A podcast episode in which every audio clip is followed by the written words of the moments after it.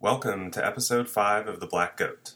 Today, on our episode, Spring Break, Appealing Editorial Decisions, and Is Excellence a Meaningful or Empty Concept, and What Should We Do About It?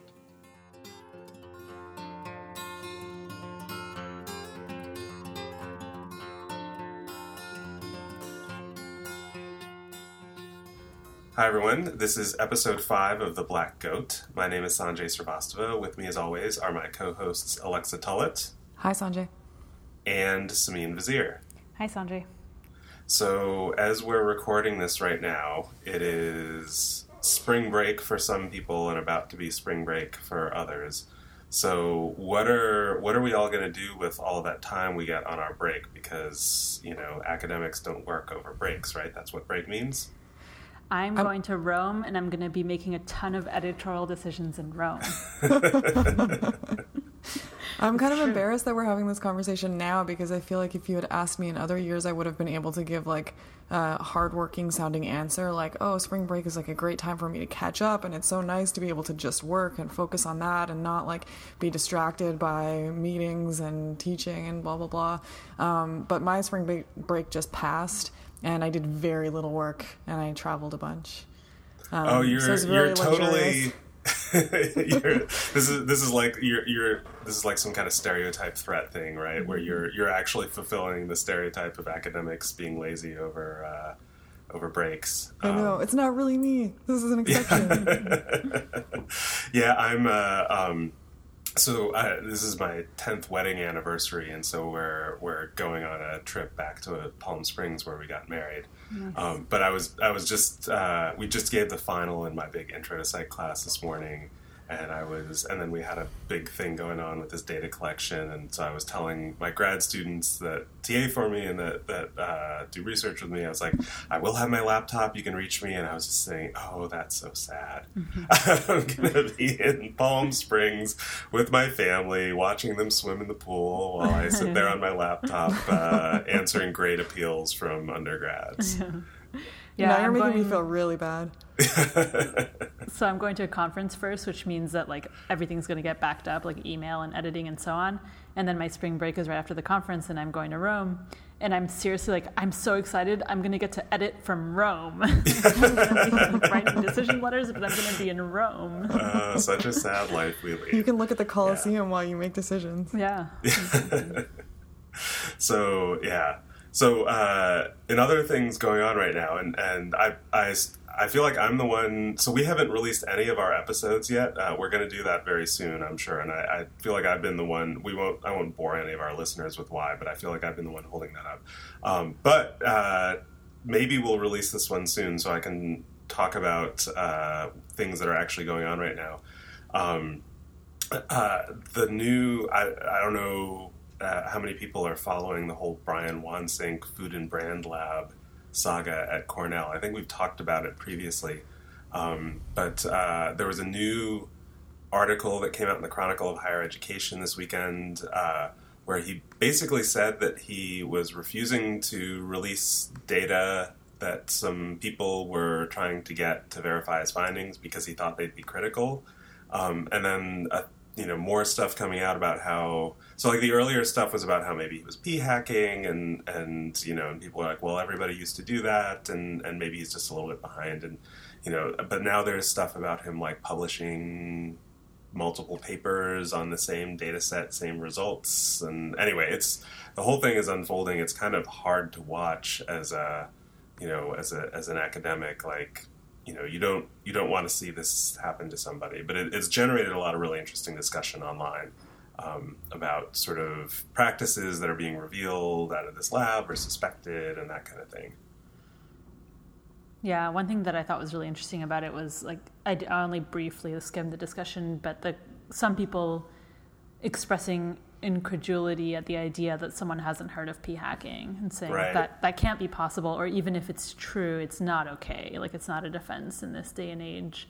right But- yeah that was in the chronicle article he said i i had not heard of p hacking until you know a couple months ago when somebody sort of accused him of it Yeah, So I do find that surprising, but I also find it kind of entertaining that some people think that's literally impossible because I do have friends who are like over 55 and um, yeah, they some of them there's so much they don't know about and even very very well connected, very, you know, people who you think of as like having positions where they know what's going on, they have their finger on the pulse of things, but that's a different world than the online world where a lot of the p hacking discussions are happening.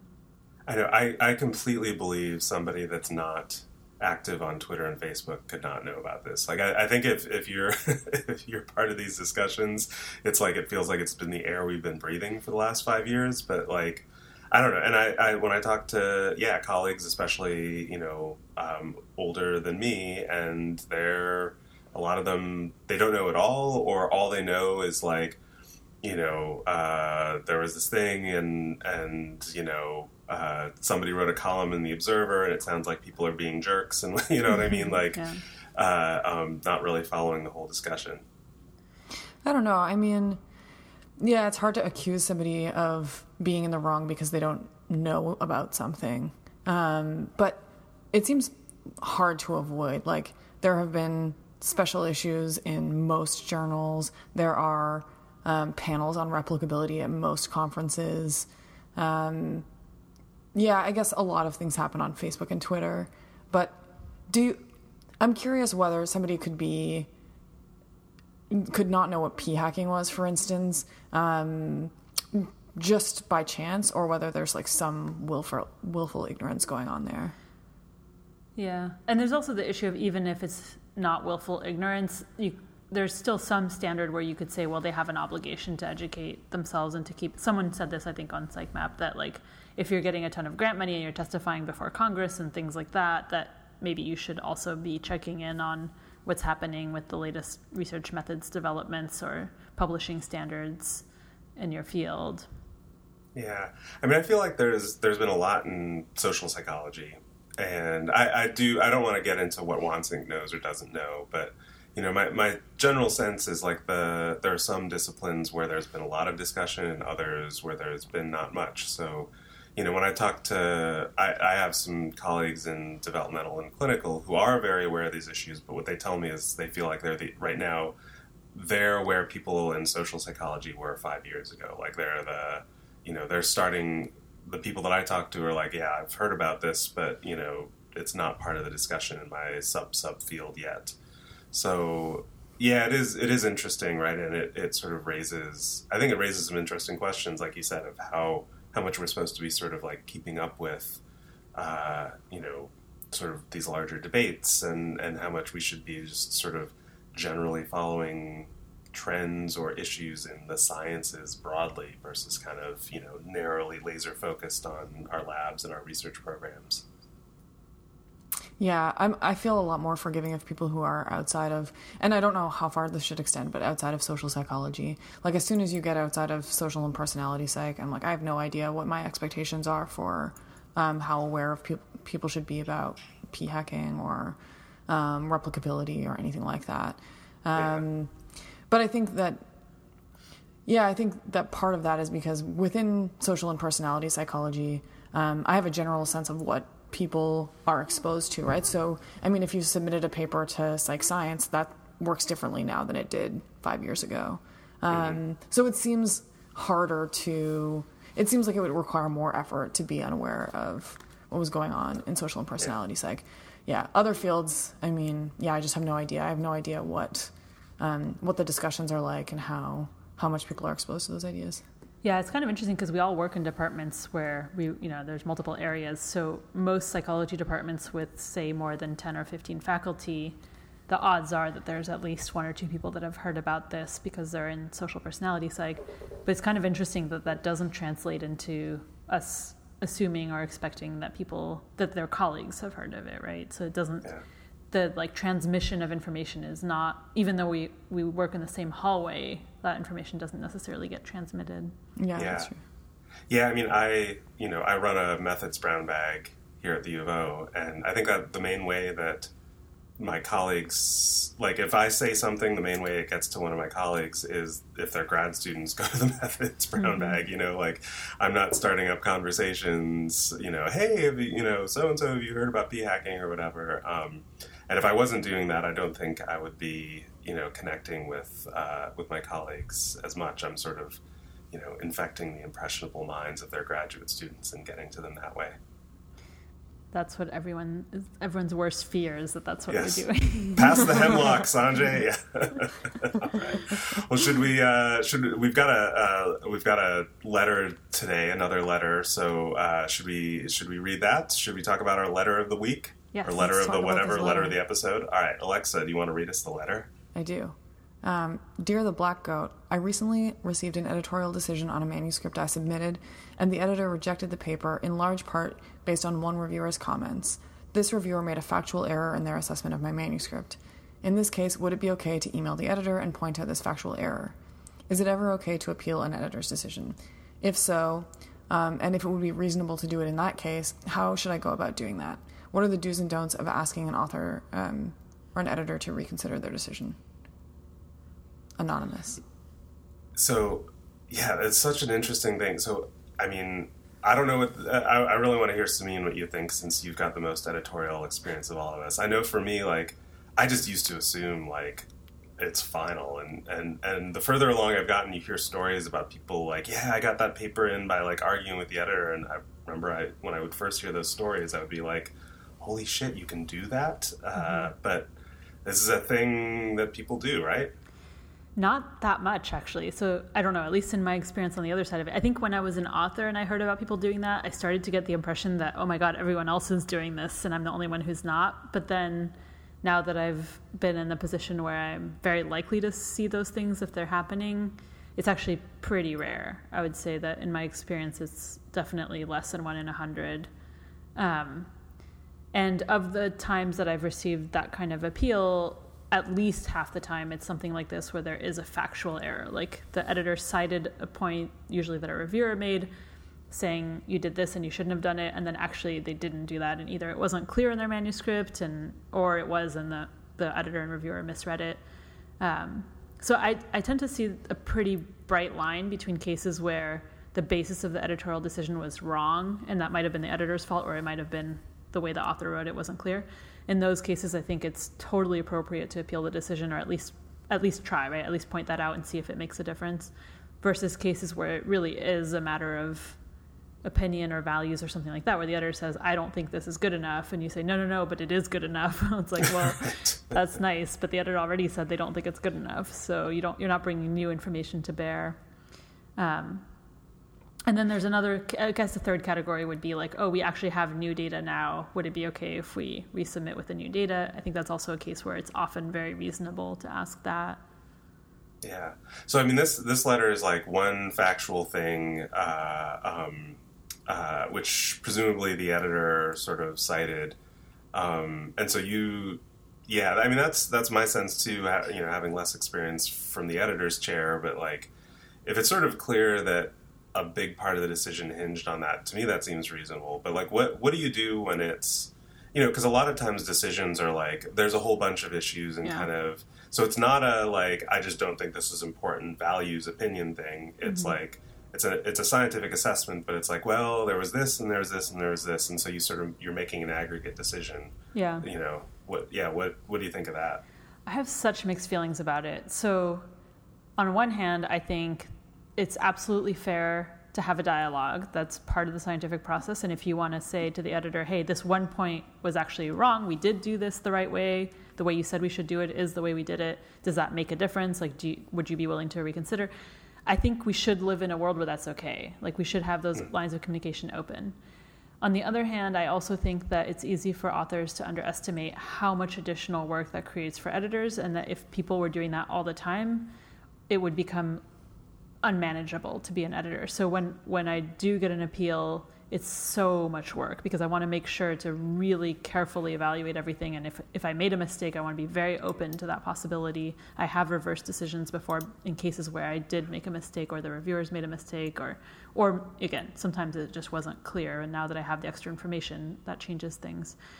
so because I take that so seriously, I think many editors do take it really seriously. If you're saying we might have made a mistake, I don't want to get defensive. I don't want to brush it off. Like I want to investigate. So that's asking us to do a lot of work. And you know, given the number of decisions we make a year, if if even five percent of people did this, it would add to our workload a lot. So I don't think it should be taken lightly, but I also don't think that door should be closed. And then another factor that comes into it is who's likely to appeal. And I've, in talking to my friends who also are editors, we've noticed a trend, and it would be interesting to assess this empirically because this is just based on our impressions that there's demographic differences in who's likely to appeal decisions, and so that makes us a little bit uncomfortable about that. Like, there, what about all the people that just didn't think that it was okay to ask, and so you're giving preferential treatment to the people who have the guts or the entitlement to ask. Um, yeah, this reminds me. Are, of are the... you are, are, you talking about men? I mean, you... let's, let's, not, not beat around men, the bush. Sanjay. you don't have to say that for me. um, this reminds me of the dilemma that you're sort of faced with as a teacher when students come to you with you know questions about their grades or questions about like whether they can have extra credit opportunity and things like that. And over time. Um, I have been convinced that the most fair way to respond to those things is to not consider them because of yeah because of the differences between the people who come to you with those um, those inquiries and the people who don't. Um, at the same time, on the other side of the asking editors to reconsider things, I've asked editors to reconsider things before for probably not very good reasons, um, and I think that God I think damn this it, is Alexa. so much for your theory, Simine. Oh, well, she's white, so it's okay. men or white people. the, the worst is a combination. Um, so, uh, but I think so. If I think about the um, the question about do's and don'ts, I think that when I was in graduate school and I would have considered a time when um, when it would be okay to uh, inquire about an editor's decision, I think some of that uh, confusion about what's appropriate comes just from sort of like form wording that I was like not familiar with in graduate school. Um, so, like things like saying, "Oh, it just doesn't like meet the threshold for like this particular journal," or "Oh, maybe if you like ran another study, then you know it would meet this bar, but you don't have that study right now," or like editors have ways of making things seem like you did a pretty good job but you just sort of missed it. And I think that that is like for, for somebody who's inexperienced, that sort of encourages you know someone to be like, okay, but like if you just think about it this way, then it's basically like basically there, right? You know, and I think that students have that same reaction too when they're talking to professors. Like, uh, if they get a question wrong on an exam and they're like, yeah, but you know this um, alternative answer seems like just as plausible, and here's my reasoning, and the professor is like tempted to just be like, no, you're wrong. I know, and you don't. um, but usually people don't say that directly, right? You don't. Well, Simine says it directly to everyone who inquires. all the time. Yeah. That reminds me of another uh, another thing. This was actually advice that Bobbie Spellman gave one time when I was on editor's panel, and this question came up. And one point she raised, which I think is absolutely 100% true, is if you do appeal a decision, whatever response you get from the editor, do not appeal that response. so if you ask, would you reconsider? The editor says no. You say, okay, thank you very much. Goodbye. Yeah. Like, don't push it further than that. Yeah. Mm-hmm. Yeah, I think. Uh, I mean, this is also interesting, right? Like the, I, I think that the teaching analogy is a really interesting one, and it, it I mean, it's just, it's, uh, you know, to, is this what economists call an agency problem or something? I don't know. Anyway, you know, the idea that like from, you know, from the author's perspective, or in the teaching example from the student's perspective, it's like there's no harm in asking. You Right. know, they'll they'll or they'll feel like the cost is very low, so they'll just ask and you know the editor has to if the editor cares about fairness which they should they have to think about like what if i reproduce this process over everybody that it could possibly apply to? Like is it fair to only do this for people who ask? Is it fair to is it efficient or does it make a workable system if i reconsider my decisions? Um, but yeah it seems it seems at least going, coming back to the letter like a factual error that was if it was cited as a reason for the decision, and it seemed like a pretty s- substantial part of it. Sounds like I think we all kind of think, yeah, you know, just and, and in a nice way, just say like your decision cited this, we did this, would you reconsider? Not like you know, reviewer three is a fucking moron, and so Mm-hmm. Are you for not noticing. Yeah, if you find yourself saying and also and also and also, then that's probably a sign that you're like trying to win by like argumentation instead of presenting new information that might actually make a difference. And another thing, yeah. Cool. Well, cool. I think we. Uh, um, I feel like we've like pounded a nail on that one. um, or what's the? That's the wrong. That's that's like a coffin metaphor. I don't. I like we knocked it out of the park. That's what we there we go. We, we not did we you know uh, if not if uh, to whoever wrote the letter, feel free to appeal our answer. Um, letters at theblackgoatpodcast.com uh, if you would like a, a new answer. Um, uh, although we told you to do it, so that's probably what you were looking for. Um, okay, cool.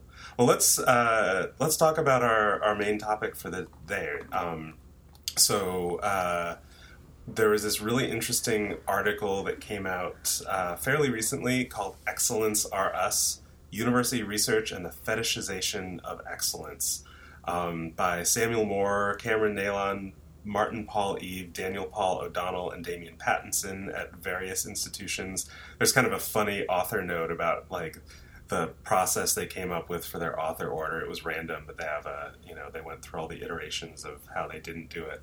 Um, but uh, yeah, so it's taking on this idea. I, I mean, I don't know about you guys. I hear the word excellence bandied about constantly by the president and senior administrators of my university. Like, you know, we must every decision must be driven by excellence, and and this is sort of really interesting paper taking on that concept, taking on what it means, um, and so we thought it would be fun to to discuss the paper and also just this broader kind of dialogue around excellence in the academy. Um, So actually, I, I heard I came across the paper because I started following Cameron Neylon on Twitter after he came to give a talk here. So we have a data science group that's very focused on reproducibility and stuff, and they invited him, and he gave a talk called "Excellence is Bullshit," um, which I, I'm guessing was their preferred title for the paper, but it didn't apply. um, it, it was a really cool talk, and yeah, he he like had excerpts from a bunch of university mission statements and society mission statements, and and since I saw the talk, I keep seeing it everywhere, and then I saw it so. SPSP a couple weeks ago sent around an email to all of its members asking for feedback on like a mission statement and values statement and goals and so on, which I mostly really liked. And I had, you know, I thought it was really well written and really clear.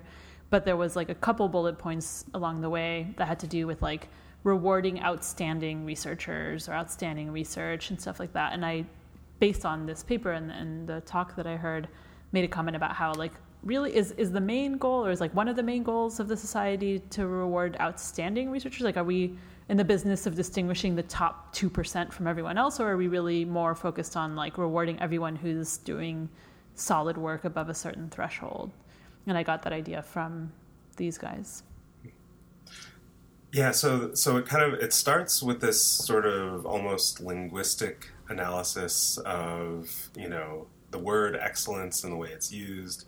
I mean, I'm I'm no philosopher. They're quoting or talking about Wittgenstein, which uh, I don't even know if I'm saying his name right. I, that's the limits of what I know about Wittgenstein. Wittgenstein, Stein. I don't. Know. Anyway, um, yeah, I'll, I'll I, just kick me out of the academy now. I can't say his name. Um, uh, yeah, but they're they're talking about this sort of idea that it's like it's this term. It's used across different disciplines. It's used at this sort of like kind of umbrella level, like a you know, like we are saying, by university presidents, sort of transdisciplinary, as well as like kind of within disciplines, and they kind of say like it doesn't have. So they go through like what kind of word or what kind of concept could this be? Um, could it actually refer to something? And they kind of say no, it doesn't. can i read a quote from the Yes. So they say a competitive requirement, perceived or real, for excellence, in combination with a lack of belief in the ability of assessors to detect false claims, leads to a conception of excellence as pure performance, a concept defined by what you can get away with claiming in order to suggest rather than actually accomplish excellence. Yeah, I, I, found this to be such a humanities feeling paper. Yeah, when, yeah, they, when they use when they performing exactly that's yeah. exactly what performing excellence. I was like, oh god, this is I'm I'm over at the Humanities Center watching a talk, but mm. no, but it was it was really interesting. I mean, I think there's actually, uh, um, yeah, but so this idea that it's right, it's this thing that we perform rather than this kind of underlying attribute that we're when, observing when I started reading the paper, like so when I had read the title and maybe the abstract, um, I was anticipating that that I wouldn't be that impressed with the paper because so I mean I think that uh, the idea that we've been like prioritizing the wrong things um, in psychology generally or in social and personality psychology specifically um, is like an important idea and I'm I agree with that idea, um, but what I anticipated when I started reading this paper was just that um, it was going to be like a semantic issue, basically. Um, that they were going to say that there's like something that they don't like about the word excellence and we should use a different word. Um, and in fact, they do suggest using a different word. They suggest using the word soundness. Um, and I thought that uh, I would think that that argument was kind of hollow. Um, but actually, I think they make really good points about, I guess, the rhetoric that goes along with this idea of excellence. And one of the points that they make that I thought was really interesting was, and I think I think this is my favorite part about the paper is the idea that excellence is like a scarce um, commodity, and so there can't be that many people who are excellent, um, and that's something that I hadn't really thought of. Like, I, at first I thought, okay, they're going to say we should stop emphasizing, you know, uh, anything that's like like really really good, and I was I was thinking, well, okay, um, first of all, that's unrealistic, and second of all, the only point of saying is that is because we've defined good in um, a problematic way, and you know until recently perhaps. Um, but I think there is something about this idea of excellence that only a few people can be excellent, um, and to be good at our jobs is something that like only a, an elite few accomplish. Um, and there's sort of like an element of sort of like talent in there, um, which I think um, reminds me of this idea that only certain people are able to like run studies properly and stuff like that. Um, that really is part of the way that we're taught to be good at our jobs. Um, so I ended up liking it in the end. Yeah, you know, there there's this this idea, right? This idea of the sort of the distribution of whatever you're after, and that excellence kind of implicitly carries, or maybe not so implicitly, but it carries this idea of like a distribution where right excellence is defined at the, the extremes or the endpoint where soundness can be uh, you know soundness can be like you it would be it would sound weird and sort of like you know lake wobegon-ish to say everybody's excellent or almost everybody's excellent in my field or my department um, uh, but it would maybe not department if you're like bragging about your department but you know I mean everybody in my field is excellent or something but it doesn't sound like it say everybody in my field is doing sound work, um, or almost everybody's doing sound work. So there, mm-hmm. there's this idea in there. I mean, I guess the the you know the flip side of that is like I it feels it feels like it's sort of putting the desired this idea of like it should be a distribute this kind of distribution or that as a kind of a priori decision um, and I I don't know that I would want to like one way or the other, whatever we're, we're going to decide we want, bake in the idea that it has to be distributed one way or the other. Like it's not, mm-hmm.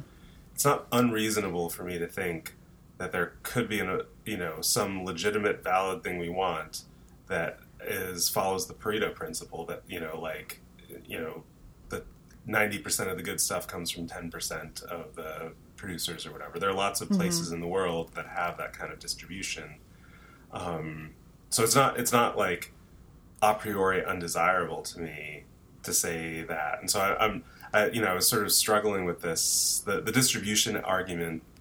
I wasn't sure. It, it reminded me a little bit in a totally different domain of like when you look at the Myers Briggs and a design principle of the Myers Briggs was that you know on these trait dimensions that there shouldn't be a more and less desirable end. Um, and so to hmm. the Myers Briggs ends up going through all these like you know contortions to get dimensions that are equally desirable on both poles. Um, and it turns out when you know when the big five were derived. There's like most of them. There's one end that's more socially desirable than the other. It's like, look, if this is how it comes out, this is how it comes out. Now, there's a whole deeper dialogue you can get into there, right? But it wasn't that wasn't an a priori decision. It was like, well, okay, we're gonna, you know, if that's what comes out, that's what comes out. Yeah, and one part of their claim is an empirical claim that I don't. There's a little bit of evidence, but not a lot, which is that they make the claim that it's actually not a very valid uh, distinction to make to distinguish the very very excellent from everyone else. That there's actually a lot of noise in that. That um, that's not an area where we can make very sound judgments. But distinguishing what's solid from what's not is easier. It's a more valid judgment. And so that's why I think, like in that quote that I read, that one of the stipulations they made for this like problem with excellence is that there's a lack of belief in the ability of assessors to detect false claims, or in other words, are there's a lot of noise and not a lot of signal in the judgment of who's excellent and who's not. So their whole argument rests on that assumption that that we can't reliably distinguish the excellent from the very good or the good but we can reliably distinguish the good from the bad or the solid from the not solid. And so the, the little bit of evidence that there is for these kinds of things are the few studies I've looked at, like reliability of grant review panel judgments or editorial judgments, where like they send papers back out to, for review or for, for to, to journals to make get editorial decisions, and they don't get the same decisions consistently um, for the same papers. But I don't think actually we actually really know. I don't think we there's not a ton of evidence of like those journals that only accept 2% or 5%, would they accept the same 2% or 5% if you redid the same assessment? Yeah. Um, but I'm sympathetic to the argument that those judgments are not at all reliable, that they're mostly noise. So that's why I guess I found their, their argument pretty compelling that, look, we can't distinguish the cream of the crop from everyone else very reliably, but we can distinguish what's solid from what's shoddy. So let's focus on that distinction. Yeah, I mean, if, I guess. Yeah, oh, go ahead, Al. Um, what if excellence were redefined in a way where we were prioritizing like research methods and rigor and all of the things that we talk about all the time, and excellence were defined as the people who are in the top 5% or 1% of those things that we think are valuable? Is that would that work better or is there something about the exclusionariness of like excellence that's problematic? I guess uh, if I think about when I'm a reviewer or editor, but I think it's very relevant as a reviewer too. I'm not really necessarily looking for do they hit every single thing that I teach my undergrad research methods to do? Do they have a representative sample and they use behavioral observation when they're measuring a behavioral construct and blah blah blah because nobody ever does that. What I'm looking for is are there fatal flaws? Are there deal breakers? And if there are no deal breakers, I tend to lean towards yeah, this should get out there and people can see the limitations for what they are, et cetera, mm-hmm. because no single study is going to be perfect. So I think that's why the soundness argument appealed to me. Is like instead of looking for perfection, which I think that it's hard to weigh. Well, okay, they didn't have a representative sample, but they did have a behavioral measure and they did have a large mm-hmm. sample, whatever. We can't really weigh those things that well, but we can tell when something is wrong, right? We can tell when it's like, you know, you drew this conclusion and it's not supported by your evidence. So you interpreted this as a measure of X and it's clearly not a measure of X. So I'm more sympathetic. I feel more confident as a reviewer in my judgments of like this is wrong versus like this isn't perfect, but it's close. It's this close to perfect. Right. So, but that's in a situation where you can accept like a reasonably high percentage of papers, right? So, what if you were giving like an award for the best paper or something like that? Wait, you're like, saying should... that that a reasonably high percentage of papers don't have a fatal flaw? I guess I was saying that. I'm so idealistic. Yeah, it's very, um, very rosy. Yeah, but what if you, what if you were giving out like an award, or if you were um, like saying that the paper was the best paper of the year, or something like that? Do, do we do we want to shy away from from doing that? Which I think, I think is, there's an argument for doing that. I think but. we need to admit when we're doing that that it has a lot to do with subjective preferences. Yeah. And we do that even with hiring, right? We tell the people that we don't hire that it was a matter of fit and that's probably very true a lot of the time, even more than we, we think we're saying that to let them down easy, but it's actually probably the truth that they were objectively just as good as there were, there were, you know, probably 20 people that were objectively equally good. And the one we chose is because we like them better, we like their research better, but in a subjective kind of way, not in this objective, quantifiable, reliably measurable kind of way. Yeah, I guess I mean one of the things I struggle with. So I mean one one issue, this sort of soundness versus excellence distinction, right? So part of their critique of excellence is they say it's this placeholder when you go across disciplines. Um, you know, you can't compare; it's incommensurable, right? That that you know what constitutes excellence in sociology and psychology and biology and English and whatever. Everybody has their own norms. Um, I didn't see how soundness. So the way they talk about soundness is this kind of uh, it's the process, right? Having a good process, and and so in, in psychology or an empirical field, it would be the method. But I, I didn't see how that was necessarily escaped that issue. Like if we say we want soundness, well, what constitutes sound work in the English department and what constitutes sound work in psychology are are still going to have the Well- same problem. I go ahead. I don't I mean to like be super. I don't mean to defend it. I did like this paper, but I feel like I'm like defending it way more than I mean to. Like I, I promise I don't have a relationship with any of the authors. Um, but so if you can consensually evaluate it within a field, then you solve that problem, right? So if if the But we, we do that with excellence too. no, we don't. I mean, that's that's. I don't think we do.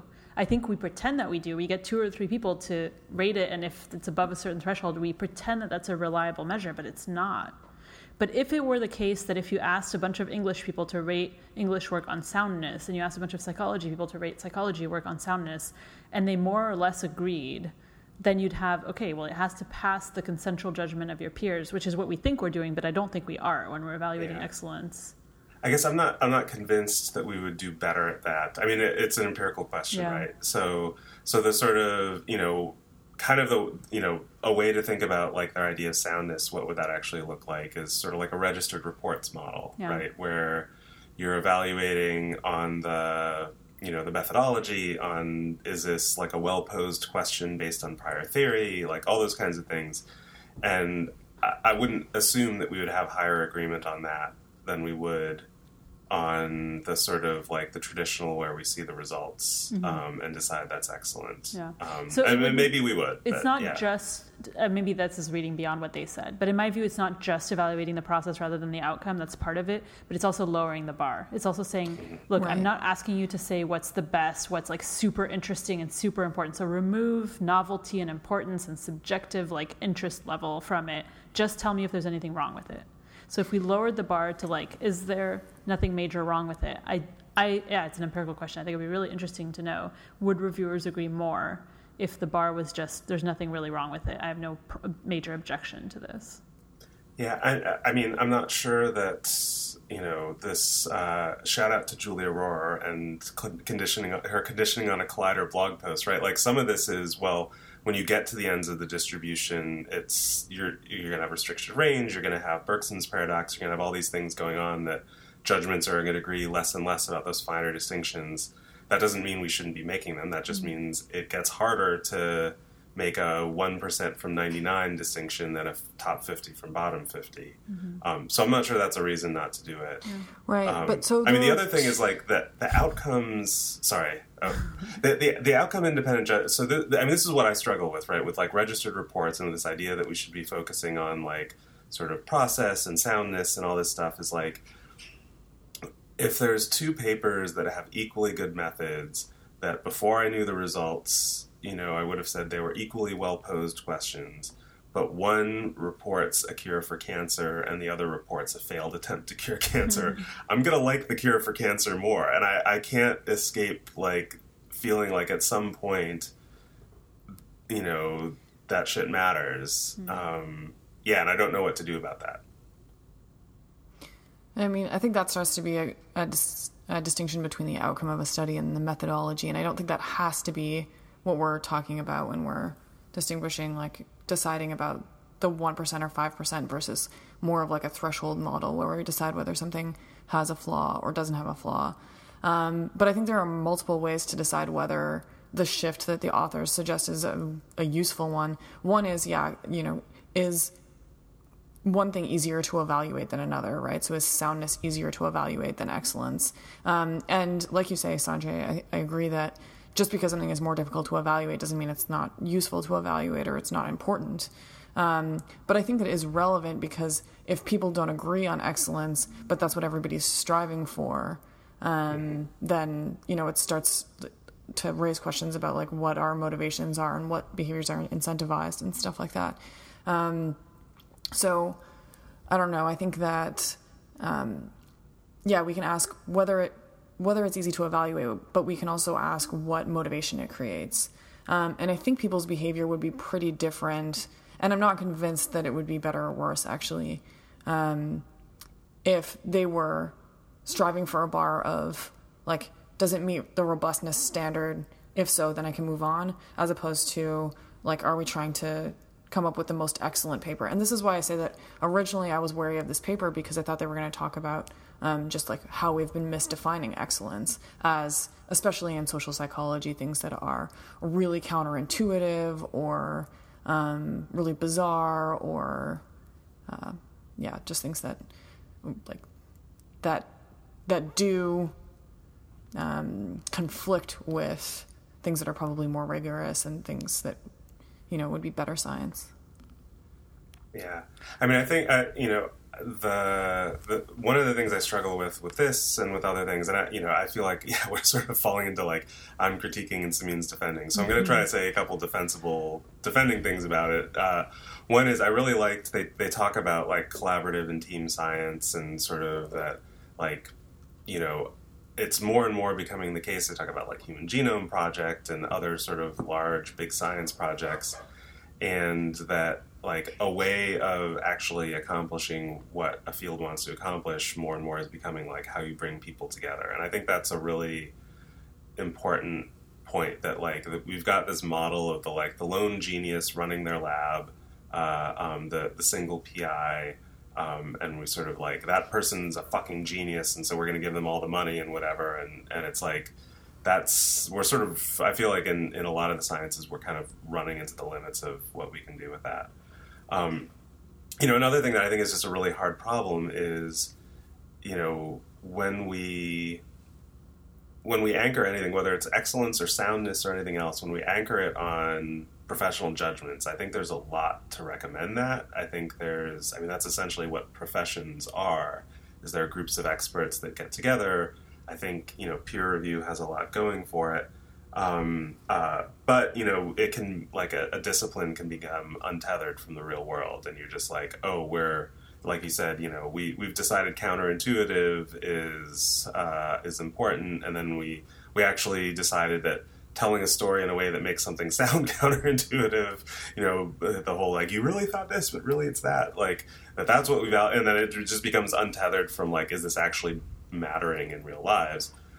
But then the flip side of that is like you, when you start saying, okay, we're not going to rely on people's judgment, and you start going to metrics, yeah. and that like blows everything up because the, the, then people just optimize to the metrics and they don't. Uh, um, and it's like a person that looks at that and goes, oh, this person's like salami slicing, and this person's you know doing all these other things just so that they can optimize whatever H index or whatever other metric.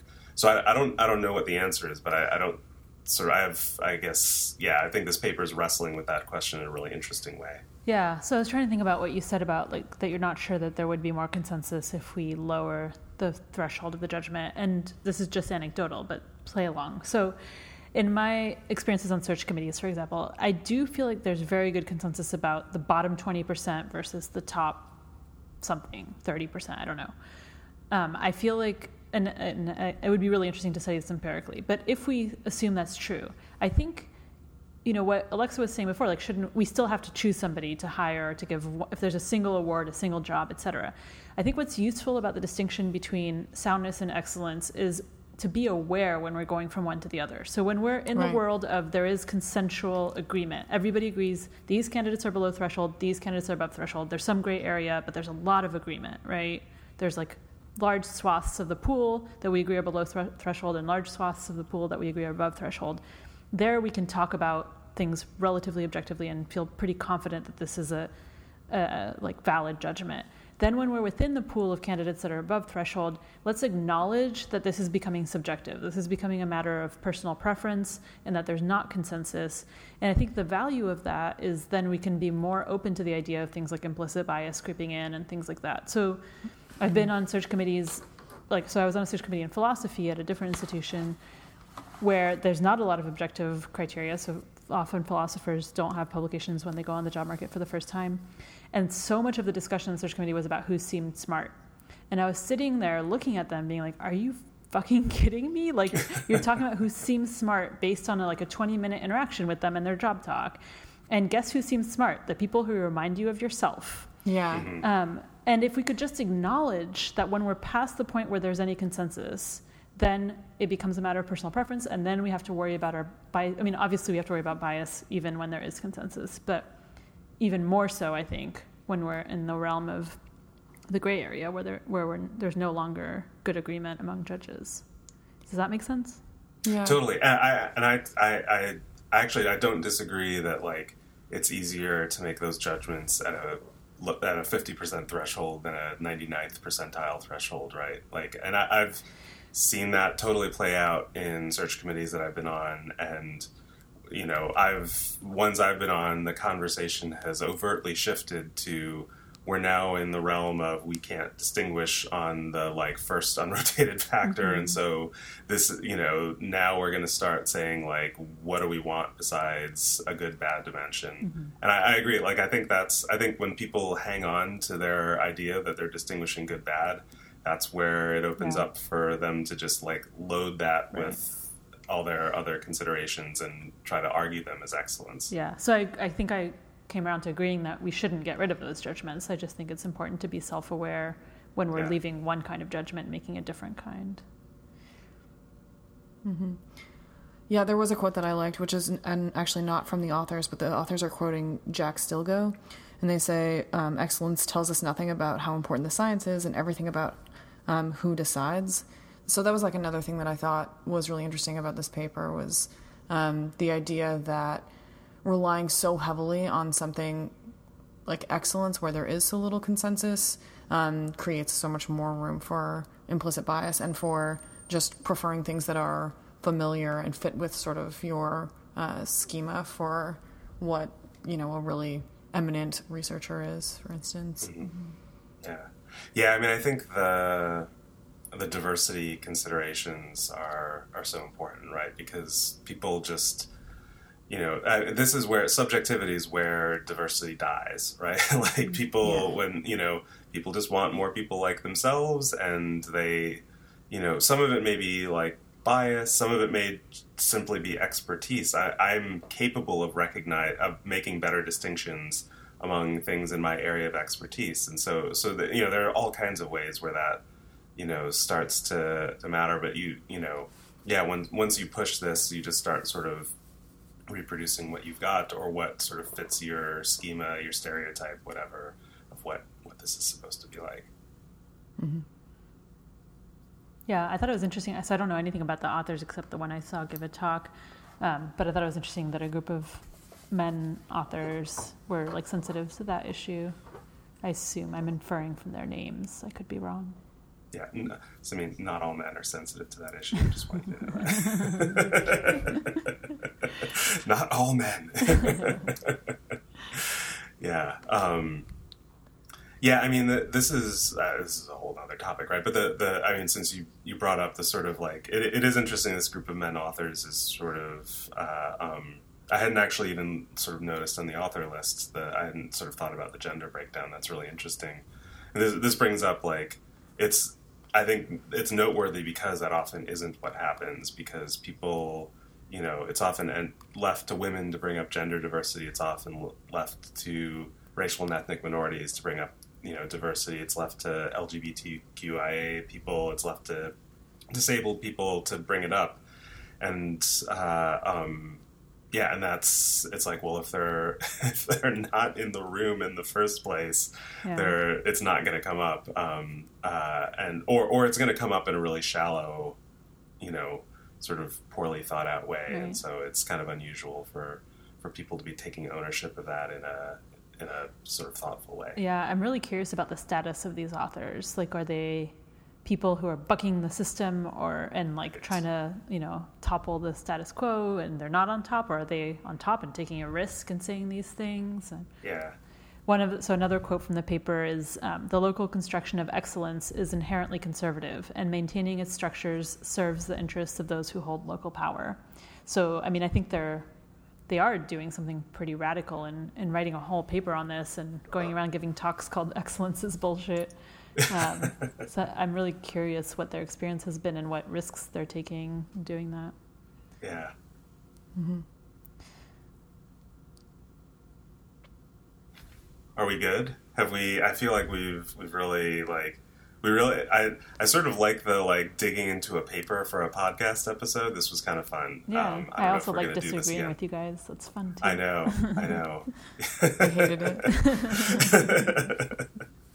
alexa's over there crying well cool um so I, I think this kind of wraps us up for uh, for this episode. So uh, if people are interested, if uh, you're checking us out, um, we are the Black Goat. You can find us on the interwebs at www.theblackgoatpodcast.com. You can email us letters at theblackgoatpodcast.com.